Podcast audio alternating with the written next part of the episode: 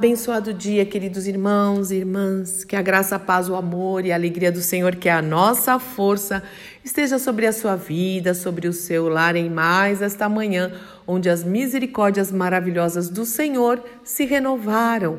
Louvado, engrandecido e adorado seja o nome do nosso Deus e Pai. E hoje, aqui na nossa conversa, no nosso cafezinho, eu quero falar um pouquinho com vocês sobre a era da solidão acompanhada. Sim, é esse título mesmo, porque apesar de uma grande sessão de exibicionismo nas redes sociais, eu creio que nunca houve um tempo onde as pessoas se sentem tão sós. Posso dizer, inclusive, que até uma certa carência afetando a vida das pessoas. A verdade é que nunca se viu tanta gente conectada com tantos amigos virtuais, mas tão solitárias.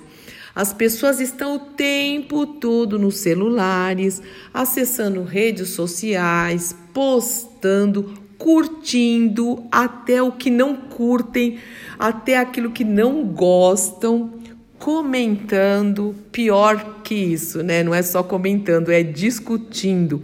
E eu tô falando de filhos e filhas de Deus, às vezes uma brigaiada, um jeito, um ataque. Nós somos chamados para reconciliação, para sermos pacificadores, até para darmos nossa opinião.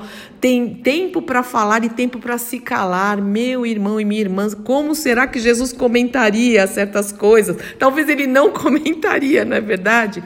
Mas também é muita gente compartilhando é, tantos assuntos Alguns edificantes, com certeza, tem gente falando da palavra de Deus e, e, de assuntos que são úteis, mas tem tanta coisa inútil e tão sem valor nesse universo digital.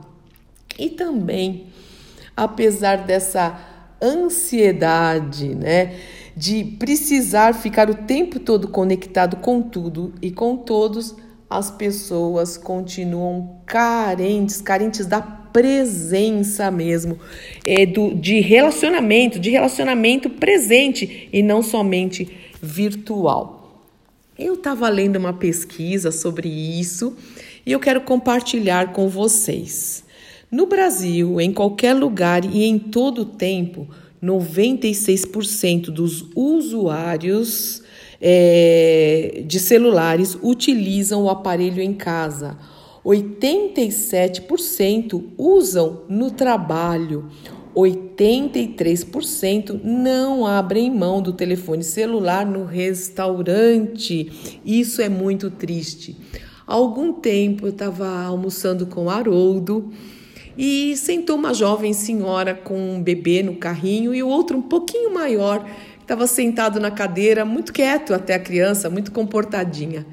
Essa moça não saía do celular mais um segundo. Eu fiquei tão entristecida de ver aquelas crianças, o bebê no carrinho e o outro lá olhando para o nada, quietinho, lá esperando, e ela não saía do celular. A minha vontade, com certeza, era ir lá e cutucar as costas dela, né? Falar, moça, por favor, se toca, para com isso, né? Mas é uma realidade o tempo todo. 78% arriscam-se ao olhar o celular no trânsito. Olha a tremenda irresponsabilidade. Ver o celular, olhar para o celular no trânsito é pior ainda, né? E isso tem acontecido muito. Motoristas, caminhão, ônibus, é, carros. Eu, eu, sempre comento com o Haroldo, Haroldo, olha a pessoa, e aí já viu, né? Inclusive tem um filme que eu assisti outro dia, um filme gospel, que conta é a história, uma história real, baseado em fatos reais, né? A mãe orienta a filha não dirige, não olha no celular enquanto dirige, não olha, porque ela sabia que a filha fazia isso. E o que aconteceu? a desobediência, né? A filha no celular dirigindo e um outro menininho, adolescente, atravessando a rua também olhando no celular. E aí foi aquela tragédia geral. Ai, meu irmão minha irmã. 90% usam o aparelho celular durante outras atividades, como ler e assistir a um filme. Não se concentram em nada, inclusive nas conversas. Quantas vezes a gente está conversando com alguém, a pessoa está olhando, se entra uma mensagem, já desvia o olhar. Isso é muito triste. E nos cultos, e nos cultos, eu não estou falando de usar para ler a Bíblia, mas muitas vezes não é para ler a Bíblia. Pode confessar. Vamos lá. Quantas vezes um WhatsApp ou na rede social durante um culto ao Senhor não consegue se desligar? E existem pessoas que não conseguem ficar uma hora sem seu celular. Podem esquecer qualquer coisa ao sair de casa, menos o seu aparelho e o seu carregador, é claro. Meu irmão e minha irmã, é verdade que existem muitas vantagens no uso é, da internet. Eu, por exemplo, eu estou aqui gravando para vocês o Café com a Fúvia porque eu tenho uma internet, né? Então, é, existe vantagens, mas nós precisamos fazer bom uso dessas vantagens com equilíbrio e sabedoria. E aqui o meu desabafo até é porque tem é, havido muitas, muito desequilíbrio no uso do celular. Chega a ser até um vício. E também falta de sabedoria, de, de, de discernimento e de bom senso. E tudo isso também, é, é, todo esse assunto veio à tona para mim, porque eu li uma frase do John Piper, onde ele fala que uma das maiores utilidades do Twitter, Instagram, Facebook, redes sociais, né, será provar no último dia que a falta de oração não era por falta de tempo. E infelizmente é verdade. Quantas vezes deixamos de orar ou de ler a palavra de Deus, ou de adorar, ou de ter comunhão, inclusive à mesa com os nossos familiares, numa refeição, por causa das redes sociais. Foi um, um, cafezinho um pouquinho diferente. Eu quero orar com vocês. Foi talvez um desabafo, algo que tem me assustado um pouco, um pouco a mais, cada vez mais, e me preocupado, especialmente realmente com os nossos filhos e crianças e adolescentes. E os pais são responsáveis para equilibrar isso, para ver que idade é para a criança ter um celular. Bom, eu não sou psicóloga, eu não vou entrar nesse assunto aí.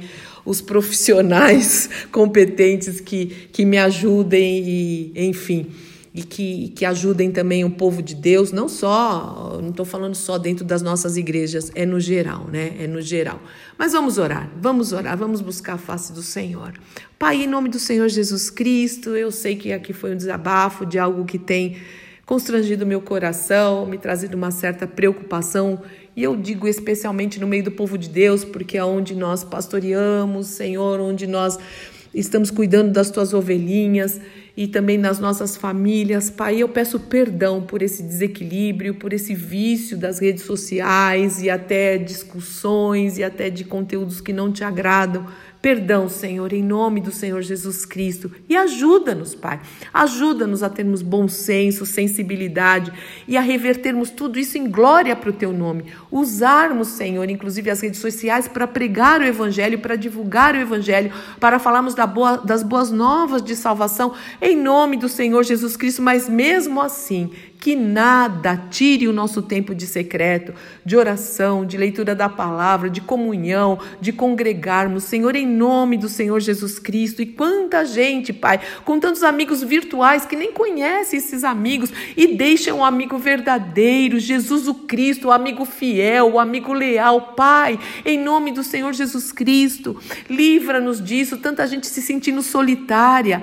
Pai, em nome de Jesus, que esse seja um despertar do Senhor em nossos passos, o que Jesus faria, como ele agiria nessa situação também. Eu oro agradecida, Senhor, porque sei que o teu Espírito vai falar aos nossos corações, inclusive ao meu, com certeza, em nome do nosso Senhor e Salvador Jesus Cristo. Amém, amém, amém. Deus te abençoe, meu irmão e minha irmã. Sou Fúvia Maranhão, pastora do Ministério Cristão Alfa e Ômega em Alphaville, Barueri, São Paulo. E hoje nós não temos reunião de mulheres. Lembrando que a reunião das virtuosas é toda primeira e terceira quarta-feira do mês. mas teremos no dia 7 de setembro. Já estou aqui é, me antecipando, se o Senhor permitir, porque é um dia em que as mulheres que trabalham, tanto em casa como fora, é, poderão estar conosco. Então, nós vamos fazer no feriado, sim, às 15 horas. E alguns maridos, eu fiz um apelo aí no culto para que eles fiquem com as crianças, para que nós tenhamos esse momento de comunhão com as mulheres, de adoração, de louvor, de ministração da palavra, enfim, vai ser uma grande bênção. Um abraço, Deus te abençoe.